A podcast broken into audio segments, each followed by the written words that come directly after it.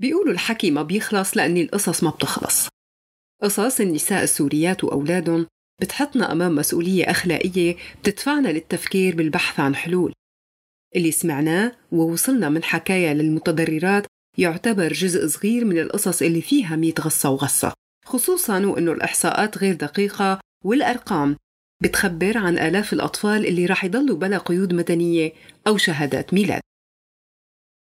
عرضنا خلال الحلقات السابقة أهم المشاكل الجوهرية كانت هي الدافع الأساسي لإطلاق المبادرة السورية للقضاء على انعدام الجنسية أصل المشكلة والخلل الدستوري والقانوني تجاه المرأة والتمييز تجاه حقوقها.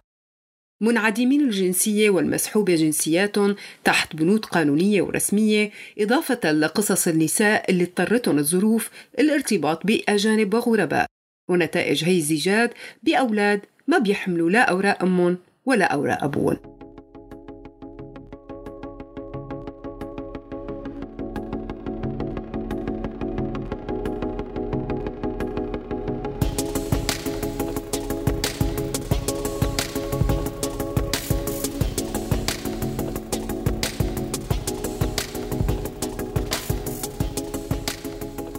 رح كون معكم أنا سورة فلبابيدي من بودكاست بشر بلا أصوات.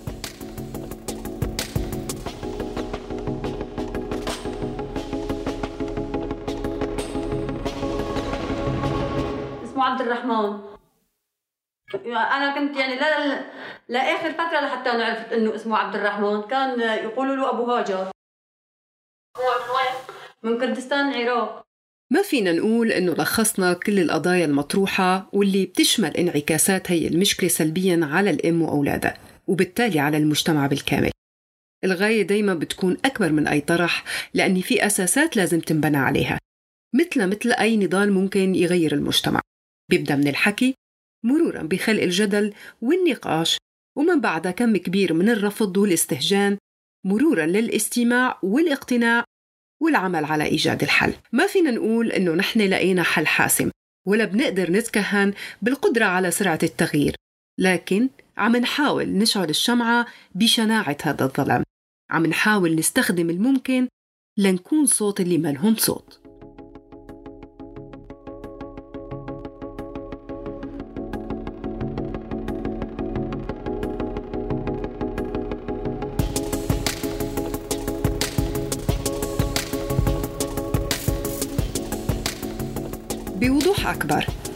المبادرة السورية للقضاء على انعدام الجنسية هي مبادرة عم تعمل على طرح المشكلة وانعكاساتها السلبية ليتم النقاش فيها. من بعدها بيتم تنظيم مجموعة من الاقتراحات لإيجاد رؤية حل واضحة يمكن تنفيذها عبر مراحل زمنية. فينا نرجع لكلام الصحفية رشا طبشي يوم إطلاق المبادرة. لنعرف الغاية من هاي المبادرة وكيفية إدارة الخطط المرحلية لتنفيذ خطوات موضوعية بتأدي لصنع تغيير فعلي وسلس بينقذ آلاف من الأطفال اللي هن راح يكونوا مستقبل هذا البلد. نستمع لرشا. أه، كذا مجال لازم نبلش نشتغل عليه. هلأ بشكل عام نحن بالمبادرة هلأ أه رح نبدأ بخطوة أه حملة المناصرة يلي رح تضم جلسات توعية بالداخل جلسات نقاش وحوار مع شركاء محتملين آه، من منظمات نسوية منظمات تعمل على حقوق الطفل آه، مراكز دراسات مراكز توثيق أكثر من جهة لازم نبلش نحن حنبلش خلال الشهر الجاي نشتغل ونجتمع معهم لحتى آه، نناقش شو الأساليب اللي بدنا أو شو الأدوات اللي بدنا نشتغل عليها مع بعض. فالمبادرة هلأ هي رح تفتح الباب للمشاركات من كل الجهات أو المنظمات والشبكات اللي هي مستعدة إنه هي تتبنى القضية معنا. آه، هي نقطة. النقطة الثانية كان في عنا آه، ذكرت من شوي إنه نحن في عنا مشكلة بالتوثيق. نحن لهلأ ما في عنا أرقام. فالشيء اللي كتير مهم آه، لحتى نحن ندعم قضيتنا سواء دوليا أو محليا إنه نحن نبلش نشتغل على توثيق الأعداد. فهي كمان خلال المرحلة الجاية رح نبلش نشتغل على آه، توثيق الأطفال والنساء المتضررات ونبني قاعدة بيانات تكون مشتركة وعامة آه، لحتى أي جهة هي مستعدة إنه تتبنى معنا القضية تقدر تشتغل سواء على أبحاث أو على مساعدات أو على دعم نفسي أو حسب كل جهة شو اختصاصها يعني إنه تقدر تستفيد من هي قاعة البيانات دوليا آه كمان رح نحاول نتوجه أو رح نتوجه ولكن هي بمراحل حتجي لاحقا. آه رح نبدأ نشتغل على أنه نحن نعمل مثل لوبي خاص بدعم هي القضية يكون كل سيدة أو كل شخص رجل مهتم بهي القضية يكون آه، هو متحدث بمكانه آه، سواء بعمله أو بمجتمعه يكون عنده المعلومات الكاملة عن عن القضية ليقدر آه، أو لتقدر تطرح الموضوع بطريقة صح.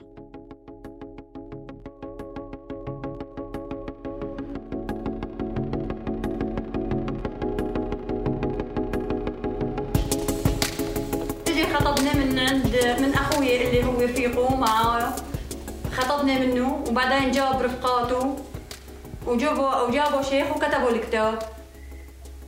وجهزت هيك شوي من قريبه وقعدنا.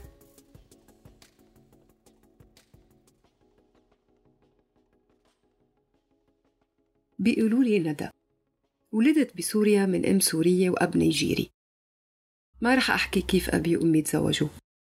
بس شي الأكيد إنهم كانوا بحبوا بعض كتير. وكنت أنا ثمرة هذا الحب.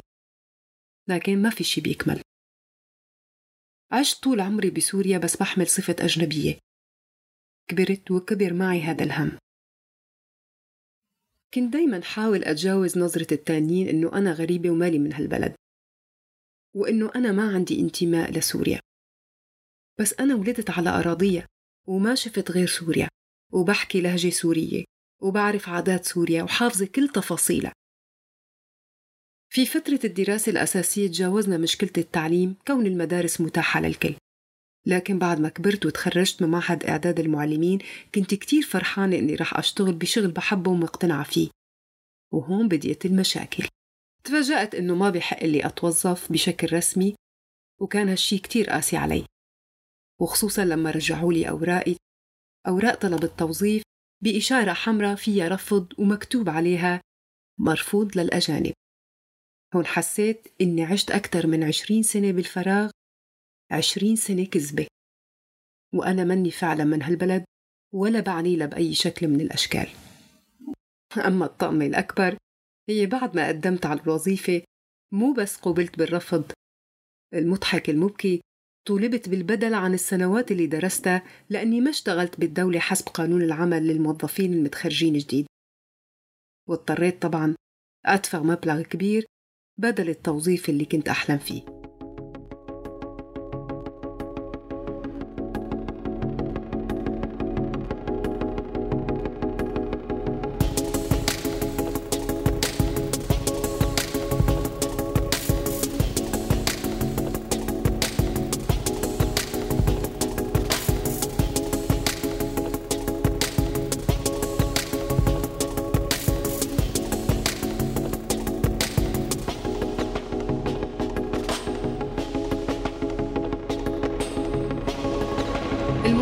النسوية خاضت معارك بتخص قضايا المرأة والقضاء على التمييز.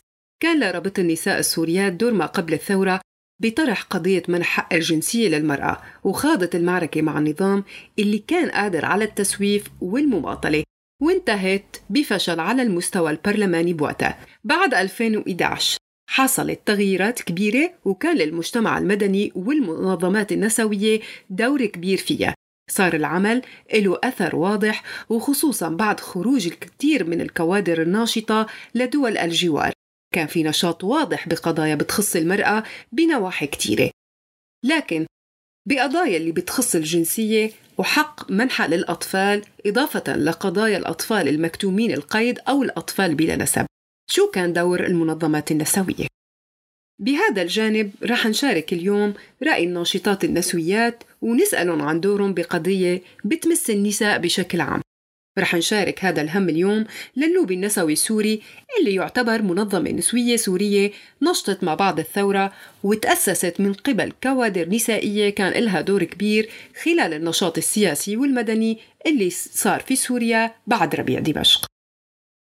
اليوم بتشاركنا بالحلقة السيدة ريما فليحان. ريما طبعا آه، كان كتير في دور للنسويات في سوريا في بعض قضايا المرأة واللي بتمس المرأة إن كان بخصوص الجنسية في فترة صغيرة كتير لكن ما كتير عطت أثر للأسف وكان في تسويف من قبل النظام. لكن فيما بعد وبعد ثورة 2011 توجه العمل النسوي أو التضامن وحملات المناصرة بمواضيع أخرى هي بتتعلق بالنازحين واللاجئين أو النساء اللي لجأوا للدول الجوار وكانوا بحاجة لتمكين وبحاجة لتعليم إضافة إلى اشراكهم ببعض النشاطات اللي بتطور لهم حياتهم. إذا بدنا نحكي عن دور اللوبي النسوي من قضية المرأة بخصوص منح الجنسية. عم تحاول نسويات المشاركة بالضغط إن كان على المستوى الداخلي أو الدولي بما يخص الدفع لحتى فعلا تقدر المرأة تمنح جنسيتها لأطفالها.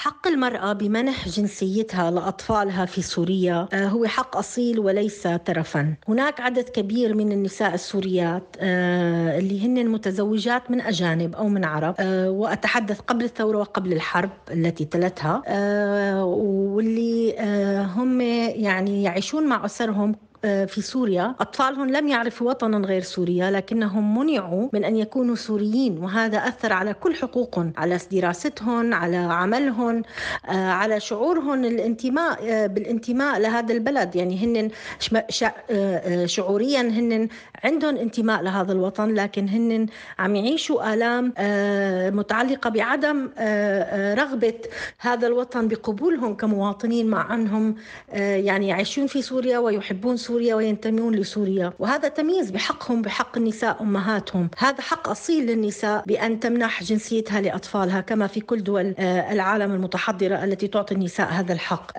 النقطة الثانية الأعداد للنساء اللواتي يحتجن هذا الحق اليوم تضاعفت كثيرا. والسبب في ذلك هو الحرب. أثناء الحرب التي عبرت فيها سوريا والشعب السوري تعرضت كثير من النساء للاغتصاب. من قبل مقاتلين ممثلين أجانب أو من قبل تنظيمات متطرفة ونتج عن هذا الاغتصاب آه، أطفال. هؤلاء الأطفال ليس لديهم أب لكن لديهم أم. آه، هم آه، ليسوا مسجلين ليس لديهم جنسية. وهؤلاء الأطفال بحاجة لأن يكونوا مستفيدين من الخدمات بحاجة أن يكونوا ضمن نظام التعليم بحاجة أن يستفيدوا من حقهم بالعمل بالمستقبل بتأسيس أسرة بالمستقبل بأن يرعوا بأن يكونوا تحت رعاية آه، آه، أسرة بأن بأن يكونوا موجودين عدم إعطاء الجنسية لهم وعدم إعطاء هوية لهم يجعلهم عديمي الجنسية وهذه كارثة على المستوى الإنساني والاجتماعي لهم. آه، أيضا هناك نساء اجبرن من الزواج بمقاتلين أجانب من قبل هؤلاء المتطرفين وبعد قتل هؤلاء الأزواج أو بعد رحيلهم عن سوريا بقيت المرأة مع أطفالها الذين هم بحاجة لجنسية جنسية وبحاجة حقوق. تعرضت النساء أيضا في سوريا للاغتصاب بمراكز الاعتقال لدى النظام أو من قبل المجموعات المسلحة وقوى الأمر الواقع ونتج عن حالات الاغتصاب في كثير من الأحيان أطفال. هؤلاء الأطفال أيضا يحتاجون للجنسية ويحتاجون للتسجيل ويحتاجون لأن يكونوا كاملي الحقوق ككل الأطفال الآخرين آه، لكي يتمتعوا بالخدمات بالمستقبل. منح جنسية المرأة السورية لأبنائها هو حق آه، وهو ليس ترف. المطالبة به هو واجب ويجب أن يكون هناك تحرك تحرك حقيقي من من أجل تسوية أوضاع آه، الأطفال عديمي الجنسية، الأطفال الغير الموثقين، الولادات الغير موثقة ومنحهم الجنسية السورية ومن خلال آه، جنسية أمهاتهم آه، وأيضا أن يكون هناك رعاية لهم وأن يستفيدوا من كل الخدمات الممكنة. نطالب كمنظمات نسوية منذ عقود بأن يتم منح المرأة حق منح جنسيتها لأطفالها، لكن لم يكن هناك أذان صاغية ولم يكن هناك أي تحرك من أجل يعني أن يكون هناك خطى إيجابية ومن أجل إعطاء المرأة هذا الحق. وبالتالي يجب أن ترتفع أصواتنا كنسويات من أجل دعم النساء اللواتي تعرضن للاغتصاب ومن أجل دعم النساء اللواتي لديهن أطفال وليس لديهم هذا الحق من أجل إحداث تغيير يؤدي لتسوية أوضاعهم القانونية. وهذا واجب على كل المنظمات النسوية ومن ومن ضمنها اللوبي النسوي السوري. صحيح نحن لم نتحرك بهذا الاتجاه بعد لكن أكيد سيكون يكون على أجندة أعمالنا وضمن حملاتنا التي نقوم بها بشكل كامل. كل الشكر لك أنت اليوم ضيفتنا ضمن حلقة بودكاست بشر بلا أصوات آه، وتحدثنا عن أثر ودور اللوبيات النسوية ومنظمات المجتمع المدني بخصوص المرأة وقدرتها آه، بالدفع لتقدر تحصل على حقها بمنحة جنسيتها لأطفالها إضافة لدعم قضية الأطفال غير المسجلين في سوريا. كل الشكر لك ما في نتائج بدون تعب. وما في شيء اسمه نهايات محسومة. دايما في صوت بيقلك إيه شو بدك تغيري؟ بس كمان في صوت بيأكد لك استمري. أحيانا نقطة المطر بتهد السور.